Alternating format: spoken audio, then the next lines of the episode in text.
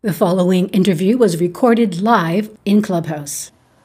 How do you keep yourself well when the world is zipping by you a million miles an hour? You have a boss telling you you have to have this document, this account closed by 6 o'clock p.m. or whatever it may be. You have to get home and cook dinner. Or now in the COVID era, maybe you are home and you're trying to do it all at once, manage your kids, manage your business, and manage your mental and physical health. That is why I chose the topic, self-care in the workplace. When we think of self-care, many people look at it like it's like, you know, brushing your teeth, taking your shower, having good hygiene. Which is part of it, but it's more than that. It's higher up on the Maslow hierarchy of needs. And it's probably the most important thing you can do in your personal life as well as in your professional life. Self-care means taking care of yourself emotionally. And today, we have a wonderful guest. Her name is Sherry-Ann Zwetsloot. Sorry, Sherry, Zwetsloot. That was beautiful. Perfect. Oh, thank you. And in high school, I knew Sherry. We both were on the same girls' flag football team. And we both were running backs. Sherry was beautiful. She is beautiful. She was friendly. She was popular, really popular. And one thing we realized that we had in common is, boy, we both came from a dysfunctional family.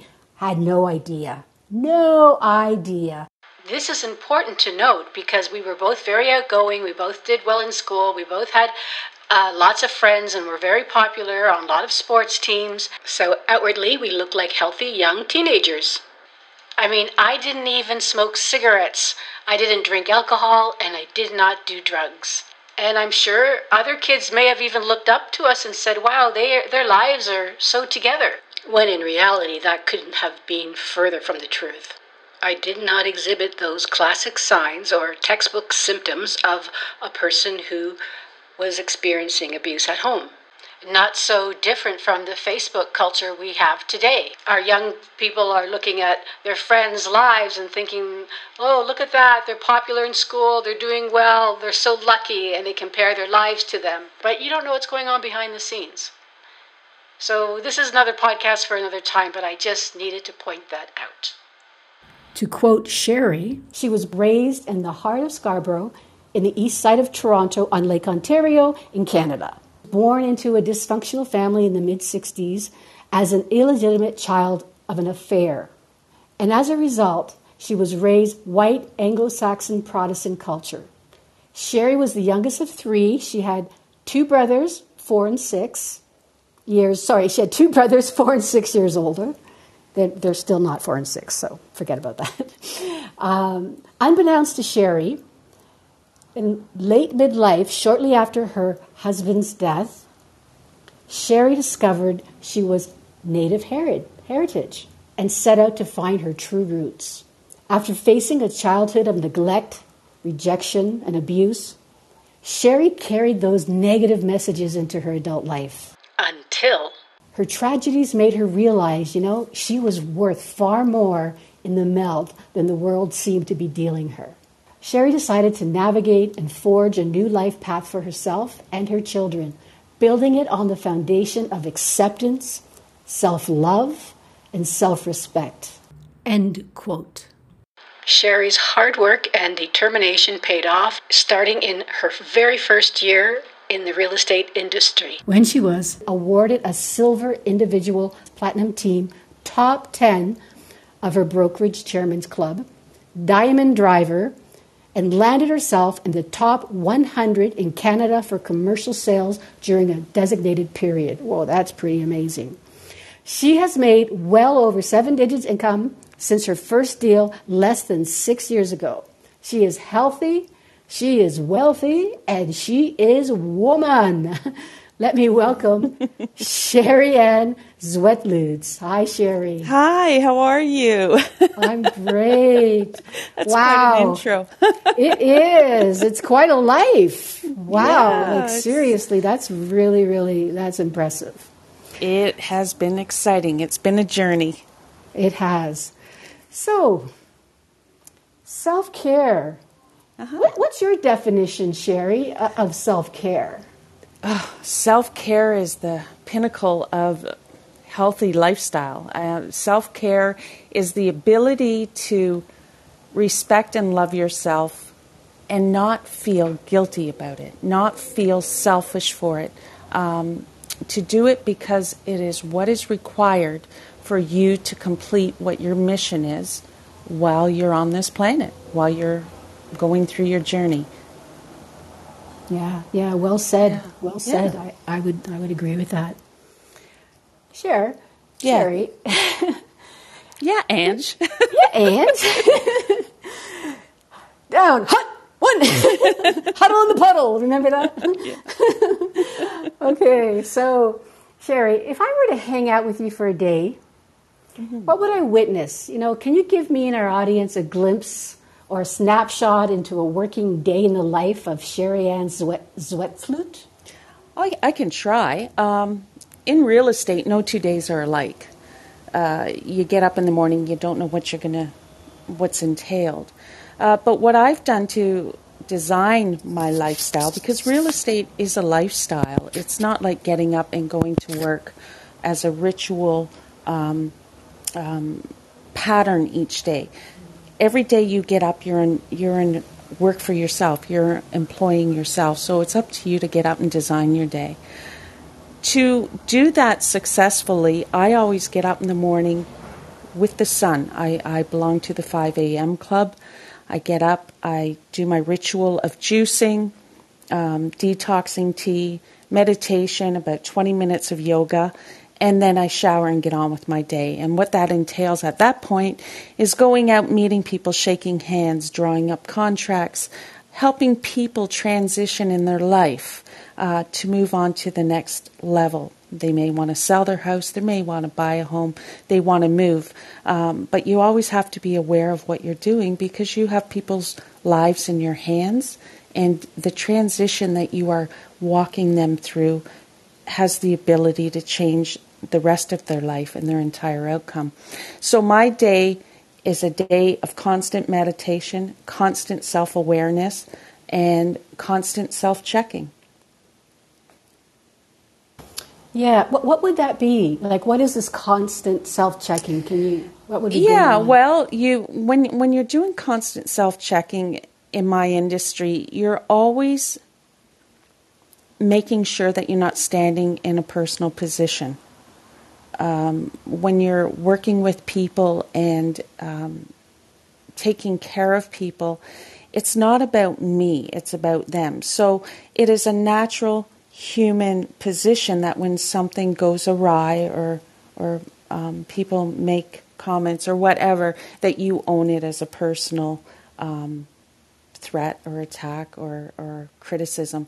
So when I say self-checking all the time, even when I'm alone, I'm always share, where are you at right now? How are you feeling right now? If I find I'm uptight, I take a few minutes, step aside, and regroup because it's so important, especially in the working industry and in the working field, not to carry your personal emotions and opinions as armor. So that's what I mean by self-checking. Yeah, and you know what? You said something there that stood out as armor, because that's really what happens, right? Like when we are taking things personally, then the reaction can be defensiveness, yeah, mm-hmm. right? And when we're defensive, we're wearing armor. So, yeah, is that something that is said in the industry, self-checking, or is that are those your words? Oh, no, these are my words. Okay. Everybody runs through their own careers in their own way. But I'm an observer, and I've seen a lot of things over the years in this industry, and I made it a personal self-choice to stay on my path of what is right for me. So when I say self-checking, I just make sure I'm not going to fall into any of those pit holes that are going to allow me to be upset with myself or to criticize myself or to judge myself. So, no, these are my ways. These are my survival tactics. Yes, yes. And they remind me of mindfulness. I mean, in graduate school, I studied mindfulness, and that just became part of who I am. And it's basically like you're being aware of being aware. And as a psychotherapist, when I'm sitting with a client, it's really important that I am in a space of you know, as neutral as possible. That doesn't mean not having an emotion, not having an experience, because emotions, experiences are helpful if we use them in the proper way. But it does mean that I'm not reacting or projecting things on to the client, and I do that by checking in with myself on a regular basis when I'm with clients, and you know, and of course when I'm just navigating in the world. So I really do get, I like that, and I think it's really important that we do that, because without that, what are you? You become primal, right? Like, yeah, that's getting really deep, but yeah. Without that, absolutely, I think you become defensive, and you become, you own something that doesn't belong to you. I mean, we're getting really deep into this, but yeah, I think it's really, really important that when you are in the workplace and you are going through your day, because we were trying to understand where our heads are at. It's just very important that to understand that, in my opinion, there are two things: an opinion and a potential problem. So when something arises in the office, you're going to either react because you have an opinion, or you're going to step back and see there's a problem and there needs to be a solution. I find that when you're in an opinion position, generally you've been triggered because you are drawing an opinion. You're sitting in the situation as yourself instead of being in the workplace and being part of the machine or a piston or a valve that makes the engine run. So again, when I'm in the workplace and I am moving through each day, I am just exactly what you said, self-aware. Be aware of what your job is that day, what your duties are that day, what your tasks are that day.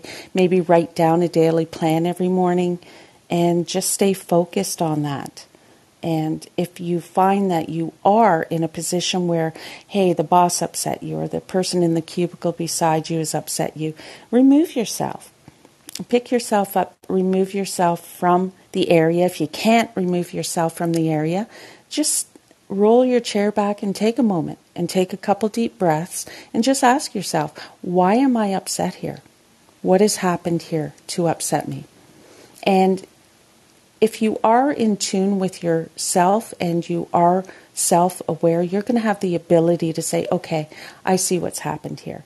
Because everybody runs on an emotional cycle, and we have a stimulant, we have a cue, a trigger, and then we run through the cycle, and it just keeps going around. So if you have an opinion, then chances are you've been triggered. If you see a problem or an issue that needs to be addressed, then you work with your cohorts or the people you work with or yourself to find the solution.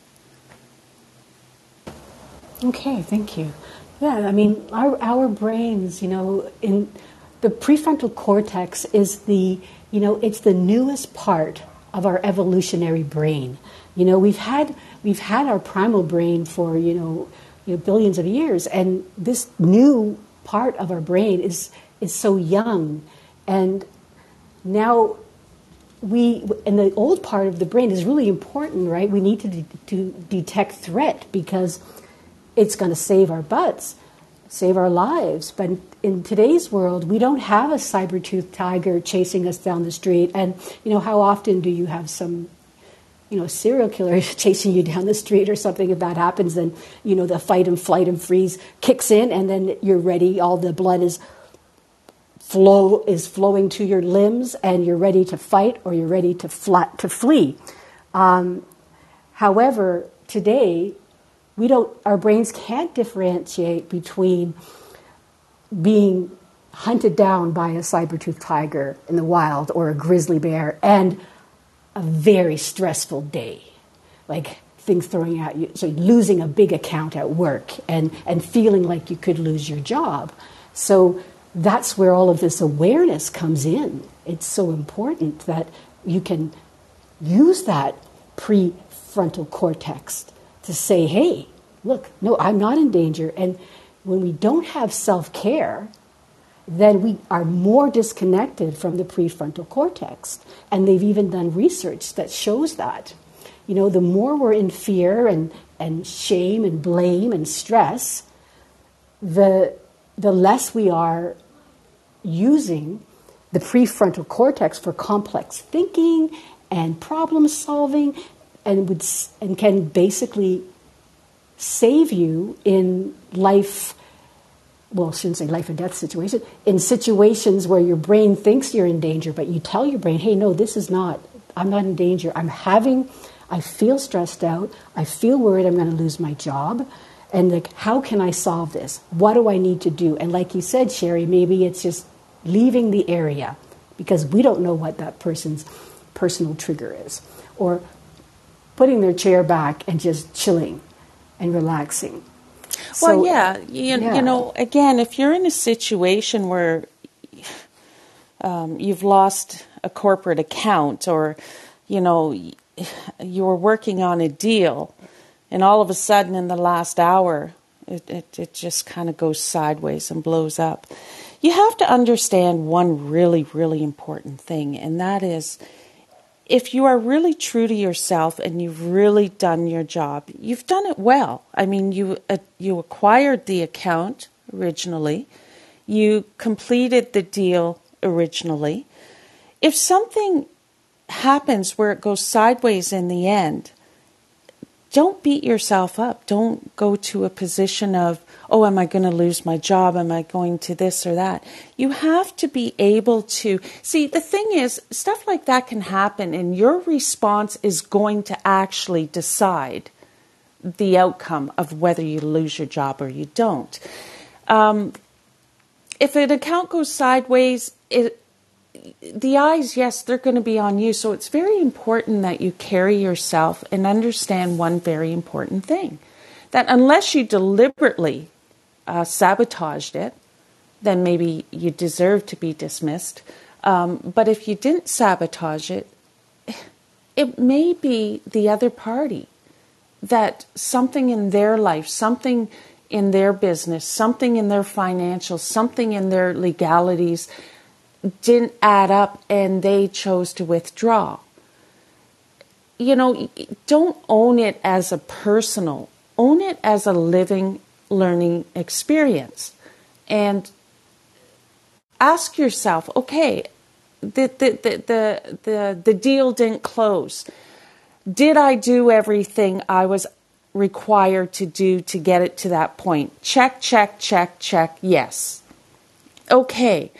Did I do something to decide for this deal to not close? No. So now you have to put yourself in a position where you don't go home at night and beat yourself up for the next 12 hours and maybe have it ripple out into your family or affect those close to you. You need to be in the moment. You need to breathe through it, do the checklist, and then let it go. But it's very important that you do sit with it so that you can allow it to move through you. Because if you don't, you're going to carry it, it's going to get all confusing, and you're going to somehow make it look like it was actually your fault when maybe it wasn't. Do you follow me? Oh, yeah, absolutely. So understand that we're all working in corporate, trades, manufacturing, service, retail areas of the world. I mean, we work to make the world go around. Things are going to go awry. But you get up every morning and you go to work. And you go to work because you enjoy it. You enjoy what you're doing. And if you don't, my advice is to start exploring what does get you to the point where you want to get up in the morning. But you just do your job really well and accept that things are going to go wrong and learn from them. Every time something in life goes wrong, I welcome it with gratitude because something went sideways or went not as planned, not necessarily wrong, but it did not go as planned.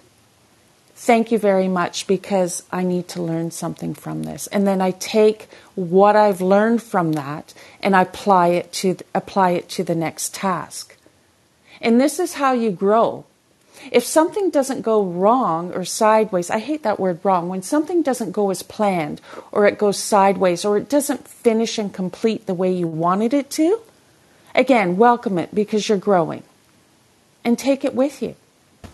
Right. And that takes self-care to get to a place like that. Because absolutely. Sometimes, the person starts as I shared with that example about the brain, the primal brain, if we don't know how, if we're not aware of what we're aware of, then we don't even realize that these are our thought loops just spinning out of control, right? Mm-hmm. And so which brings me to the next question. Okay, so taking a break. I know when I was in the office, and I still do that now, but when I work in the hospital setting, it is so busy, and it's like you just keep going go go go go go go go go go go go go go, and there's always emergencies, and I had to just close my door, shut off the lights, and take, even if I had only 5 minutes,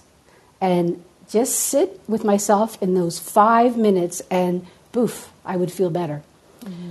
So that's something that I had to do ongoingly. And when you do it ongoingly and not just in the moment, mm-hmm. like when you're stressed out, that's kind of like just band-aiding things, like trying to it's like our medical system. Our medical system is like you go there when you're injured. You don't do anything to prevent it. So the habit of self-care is what really can lessen the stress reaction and keep you healthy. And which brings me into this, what I'm saying, allowing you to be more mindful about what you're mindful about. And so in lifestyle, how would you, in lifestyle, what do you do? What is your lifestyle like that keeps you healthy? Well, let's face it, we're all women.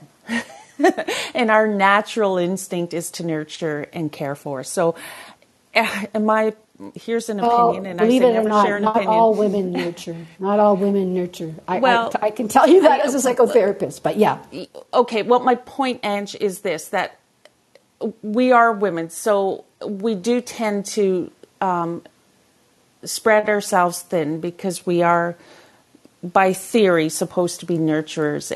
And I think that's just something natural, and I've seen it in the workplace. So how do we contend with this? Because if we're spreading ourselves too thin, we're getting run down, and then you're on the path to burnout. And once you burn out, it is such a journey back. And I've seen it happen in my workplaces, and it's really quite sad. So what I do is I have a long time ago, after several of my life tragedies, decided a very, very long time ago, this is not okay. It's not okay to be spreading myself thin, to be always doing for the other person, to be victimizing myself and enabling other people to do that.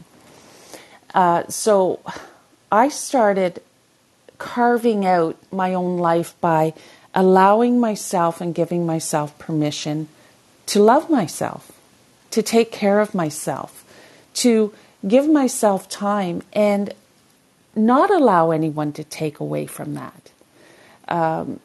You give of yourself consistently, so you have to give back.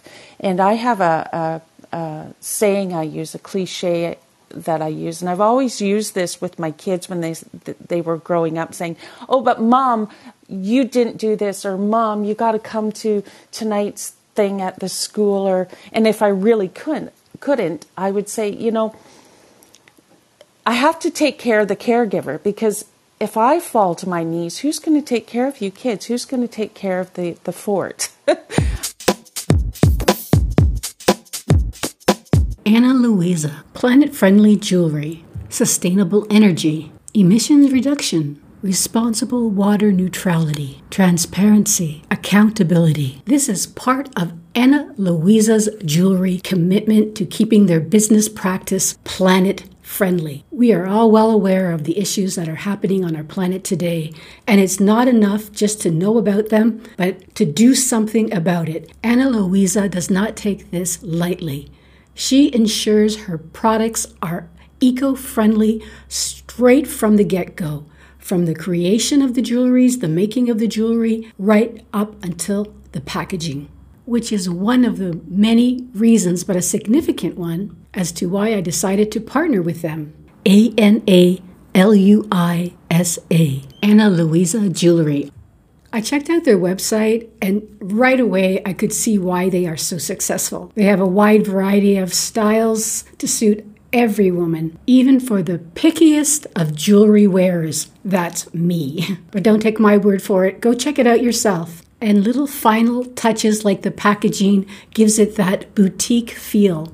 I ordered the cutest little pair of earrings, these little stud size fishes. Is that what you say? Fishes? Or... yeah, anyway, they're adorable. They're gold, well, they're dipped in 14 karat gold with little cubic zirconias for eyes, providing a double of sparkle. Their back posts are made from surgical steel, which is excellent for me because I have allergies and my ears will flare up if I use other metals. These little fish would make a great gift, especially since Mother's Day is coming up, right? How about a nice age-free Mother's Day gift to yourself? But do you really need a reason? Is 20% off your order a good enough reason? Use my age-free link with Ana Luisa Jewelry and you'll get 20% off. That's Ana Luisa, ANALUISA. And my link is shop.analuisa.com/age-free. But for your convenience, I will add the link in the show notes. Now back to the show.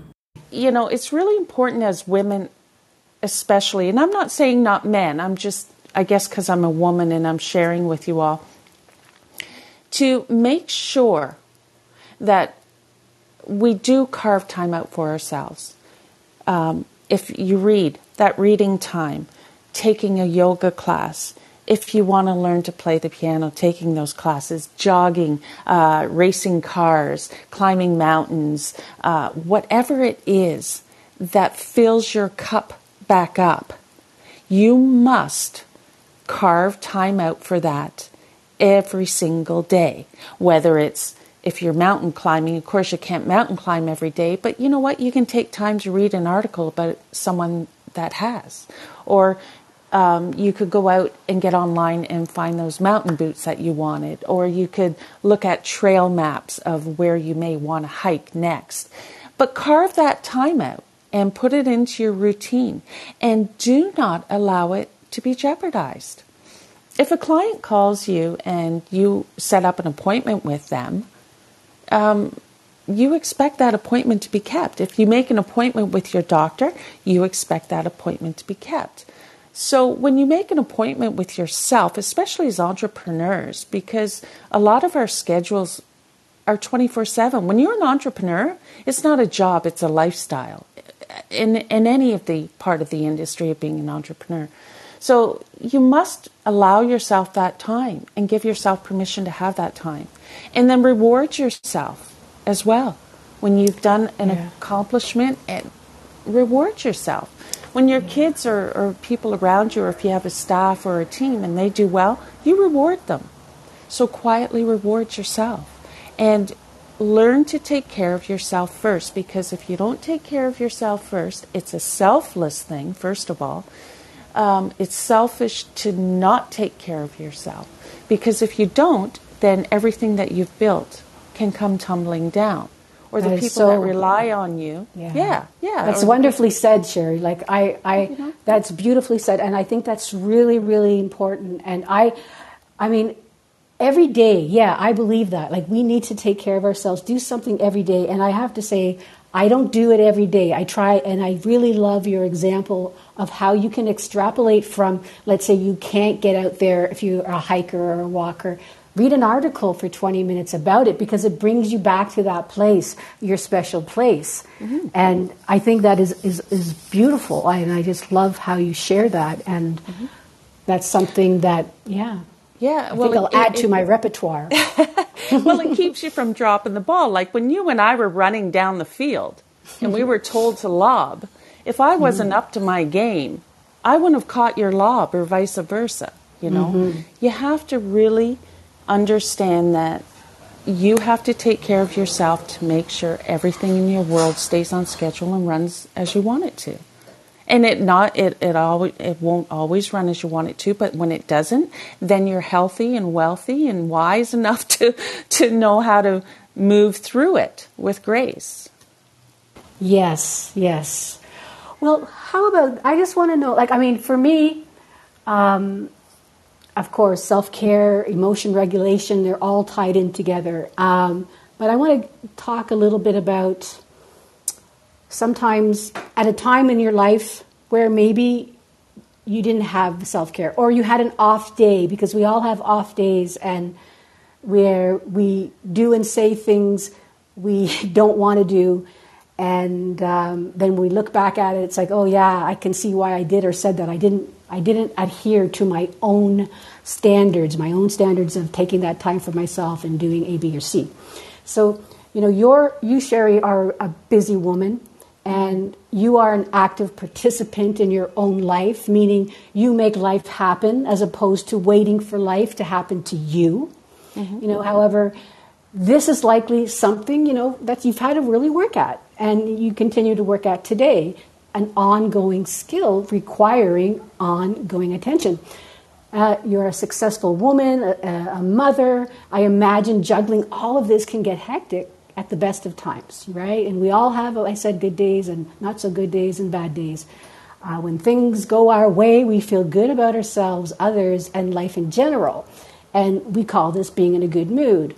And at these times, we often breeze right by life's minor annoyances, and sometimes we don't even notice them. Given the high-stress moments, many of us, you know, we live in, like I said in the introduction, we live in a very fast-paced world. Even in COVID, there's a lot of new stresses that have come up, and it can leave us in what we call a bad mood and behave in ways and saying things that are not in our best interest or in others, like snapping at our kids or our co-worker or spouse, you know. So I guess what I want to ask you is, thinking back to a time, you know, when you lack the awareness and clarity or a moment and identified more with, you know, life happening to you, a victim of your circumstances, so to speak. I'll also ask you the flip side, so I want to leave the best for last. Did you experience bad moods because of life's events, like in that psyche at the time? And if yes, how did it affect you and those around you? Well, yeah, I grew up in a dysfunctional family, and... so I should have said post-childhood. Yeah, yeah. Mm-hmm. But even then, right? Well, as I was saying, growing up in a dysfunctional family, the messaging systems you carry with you into your adult life can create that same vortex where you're thinking, oh, why is this happening to me? It's always happening, blah, blah, blah, blah, blah. And yeah, it can create a very negative environment for yourself, but... You know, yeah, I like everyone in life, you make decisions, you're upset, something has happened, you've lost perspective, you're not grounded, and you make decisions or you snap at someone, and it really had nothing to do with them. It has everything to do with you. You know, again, it takes you back to, do you learn from it, move forward, or do you not? When was the pivoting point? I guess the pivoting point was when I ended up in a shelter with my kids due to an abusive marriage. And, you know, even prior to that, you realize that if things keep going wrong in your life and you feel that you're depressed all the time or that you're snapping at people all the time, by all means, reach out and seek help. There's no shame in seeking help. I've had therapy, and you know, it was probably some of the best. That was a real self-gift. You know, I knew something wasn't right when you watch the world around you achieve, and you're there thinking, why always them and not me? Why can I not achieve? Why am I not good at something? When you have so many whys and you have so much blame, then you know that it's time to pick up the phone and call your doctor and seek some help and talk to somebody, talk to a professional who can help you gain insight into what may really be going on, and move forward from there and understand there's no shame. There's no shame in mental health. In fact, there should be more support for people to get mental health. It's not a taboo thing. I'd love to figure out where all of that started. I mean, you break your leg, you go to the hospital and get it fixed. If you're diabetic, you go to the doctor, you say, I'm sick all the time, what's happening? Take an injection. Okay. You walk in and say, I can't get my head straight, I'm crying all the time, my world is crumbling all the time, I'm afraid maybe of self-harm, or maybe I'm damaging, you know, the well-being of other people. Help me. Mm-hmm. It's the same. It's the same. And just as, for some reason, when people put mental health on it, it becomes a closet secret. Yes, and, I agree. You know, So what did I do? Yes, I went through a couple years where I didn't like myself at all. And if you don't like yourself, chances are the people around you don't like you either, because you're projecting. Mm-hmm. But I had the ability to say, this is not okay, I want more, and reached out. And then from that reaching out, I learned, and your thinking changes. And then I was able to pivot.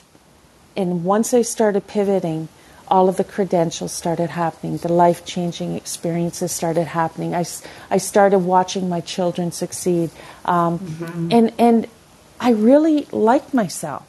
Mm-hmm. You know, it's...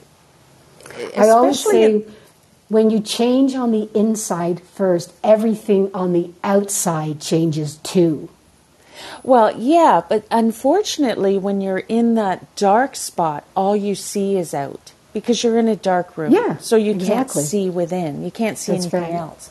Yes. And when you're in that dark spot, everything that is illuminated is outside and around you. So you start comparing yourself. You start watching other people. You start wishing and envying and coveting. And that mm-hmm. just makes everything else worse, because now what you're doing is you're devaluing yourself. And you've mm-hmm. lost sight of your own potential. So, you know, if that's the case, then you need to start small. And start by either calling someone, talking to someone. If you're not comfortable with that, then start with some self-help books. Start by getting into a course or a lesson that mm-hmm. you might like. But sit down with yourself and decide what it is about you that you want more of. Yes. And once you come through that, and this is something I've done in the last couple years, it's dealing with emotions, you know, because you can come through that, but you still may have a few triggers that you carry through with you. So I get up. Yeah, we always have them, right? Yeah, you know? Mm-hmm. yeah. And I don't get up every morning and do this anymore, but I would get up every morning until it was branded into my head like clockwork, and write down the top 10 emotions that I feel every day. And you write them down. And then as time goes on, you start to see a pattern. And then when that happens, you write down the top 3 emotions that you want to be. So I want to be happy, I want to be excited, and I want to be full of love. And you put that on a sign and you stick it on your wall. And those are your emotional affirmations. And you look at it every single day till it becomes a part of your thinking. So then when you go out into the workplace or the world and something goes wrong, you don't get triggered and back on that path because you've programmed yourself to be happy, excited, and full of love. So you never look at something the same again. And what it does is it detaches you from owning someone's projection. And it detaches you from owning someone else's emotion. You know, it almost takes away that empath feeling where you feel you have to enmesh with someone, and it allows you to look at something and say, okay, I'm happy, excited, and I'm full of love, and I see this has happened. And it allows you to be in the moment but not own what doesn't belong to you. Do you follow me? Yeah, I do follow you, and I'm thinking like the enmeshed part is that's the trap. Like if somebody starts to get activated, and then you respond in like I worked in psych hospitals, and you know often people would like these are professional mental health professionals, doctors and social workers and like myself, and I would say to the client, you need to calm down. You know, I've never seen anybody calm down when they're saying you need to calm down. And what they're doing is they're getting trapped into their drama because they've been activated by whatever mental health issues being displayed by the client, instead of just staying in their own awareness and saying something like, I see that you're angry, how can I help? That always usually works, right? Like there's a big difference. Mm-hmm. Mm-hmm. Yeah. So, you know, I want to ask you lastly here is, you know, when you discovered your native heritage, that must have been so amazing. And I'm asking you because of this. I read a book. I can't remember this author's name, but she's a tree scientist, a arborologist. I can't remember the name of it, but of what they're called. Yeah, but she studies, and she was in Ireland. She has a PhD, but now she lives in Ottawa. And she was raised, her parents died very young, so she was raised with relatives. And she would go to this little town every summer, and everybody was like concerned about her because she was the only child, and she was female, and she was living with... full-time with an uncle who was he was like a bachelor. He didn't know anything how to raise a child. But so what they would do is she was an ancestor of some Celtic deep beliefs and connected with deep spiritual roots. So they wanted her to be in touch with her roots so she would have some type of coping mechanism and ways of dealing with the world. You know, growing up in Dublin, in the city, so she would be stronger. So they would take her and they would pass her day to day with different people in the village, and they'd spend a day learning all about flowers and herbs and the medicinal values and of the flowers and herbs, and another day with somebody else would teach them how to deal with stress. And she said that it helped her so much. And I had this conversation with Ruth once. Ruth is in the audience right now. And I thought after that, reading that book, I thought, you know, I wonder if we were just to go into our own past and into our own history, like our own, what's in our DNA, what kind of ways did they cope with stress? It may be more beneficial to some to do it that way than to just... because the world is getting smaller, we all think about mindfulness, we all think about the same thing, but instead going to your roots, because that might feel more accurate to you.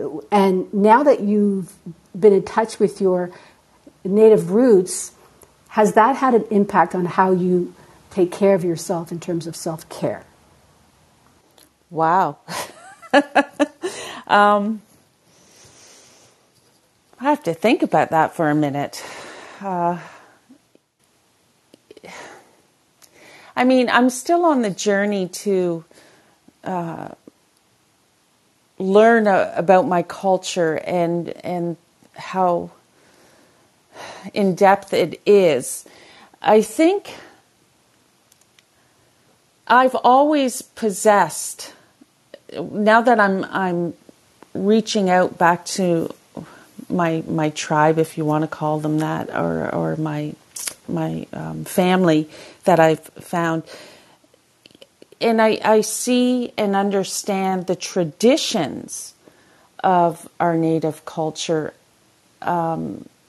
I can look back over my life and see where there's similarities in coping skills that I did not realize were similar until now. So that's a tough question, Ange, because...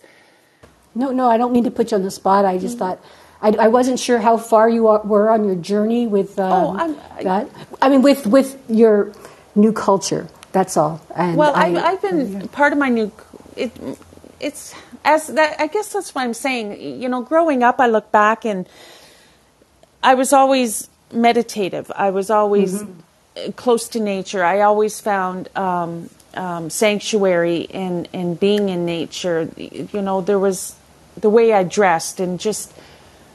There's a lot of similarities that when I started pursuing my cultural heritage about 11 years ago, I would come across things. I'm Mohawk Iroquois, so we're Longhouse.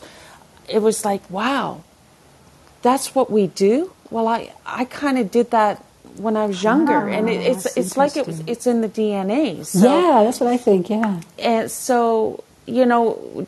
Does it assist me now? Well, sure it does, because I've been able to take what I've learned in coping skills and apply it a little deeper into my remedies or my self-health regime. One of them, you know, but you see, I always did smudging then. I do it now. Now I can do it with more... understanding and there's a deeper connection to it. We're bear clans, so we're medicine people. I look back and I was always one for foraging in the bush and bringing home edible plants and stuff, even back then. And so, I mean, I feel like I'm kind of off topic, but has it helped? No, I don't think so at all. No? Okay. No, that's like self-care. I think that's wonderful. Yeah. You know, so it was always with me. When things were tough, I'd always disappear and go foraging. And now as an adult, when things are tough, my sage and my eagle feather comes out and I go off and have a meditative moment. You know, yeah, I guess it's helped. Well, that's beautiful, because I guess it's kind of like you were doing these things, and possibly because it was part of who Sherry really is, but you were doing it just thinking, not even knowing maybe why you were doing it, just that it felt good. That's right. And I think that's a key too. When it feels good, keep doing it, right? You know, because well, that's what our gut's all about, and you know, my culture is huge on that. If you have even the slightest feeling that something's amiss in your gut, then you're to follow that, because that's what keeps you on path. Unfortunately. In this day and age, people tend to overthink things. People have lost that intuitive path, and they've gone on with what's logical, what's practical. Everything is like binary code. You know, what may appear to be right may not be right for you. So you need to, again, become self-aware, be grounded, and follow that intuitive path. Because that's what's going to lead you to where you need to go. And when you are on that path, that's when you're in your best. Because when you jump tracks and pursue something, because that is what you're expected to do, that is what's right, that's what is being asked of you, that's when you become frustrated, and that's when you become annoyed, that's when you become overworked. You tend to run out of fuel quicker, because you're trying to feed what is expected of you instead of doing what is generally and genuinely pathed for you. Mm-hmm. If that makes any sense. Yeah, yeah. You know, you eloquently said that. Mm-hmm. You should really, and in the workplace too, if you find you're getting frustrated all the time, you're short-tempered, you're unhappy there. So maybe you need to sit down quietly and really evaluate what you need to do for yourself to find peace and happiness in what you do for your, bread and water. Yeah, or maybe you just need to do more self-care. Yeah. Sometimes we can think it's the job, but it's us. But yeah, I think that was well said, like very beautifully said. And I really appreciate you sharing your thoughts and perspectives. They're very helpful and insightful. And I really want to say, Sherry, I know I haven't been in touch with you since high school, and I really want to say, as a survivor of a difficult childhood myself, and congratulations, even if you didn't have a difficult childhood, like you've achieved so much as, a working mom, and your insight and what you're giving back now with your courses for real estate, etc. I really want to say, thank you and congratulations. And if I were your mama, I'd be super duper ooper proud of you. Thanks, Ange. You're welcome. Unless you have anything else you want to share right now, Sherry, we'll turn it over to the audience and see if they have any questions for you or anything. No, I'm good. You do your thing. Thank you, Sherry. Again, that was recorded live on Clubhouse. Later, I had to do a few edits in the intro just to fit it into this podcast. I will also add Sherry's course details in the show notes. So until we meet again, don't let age be your cage.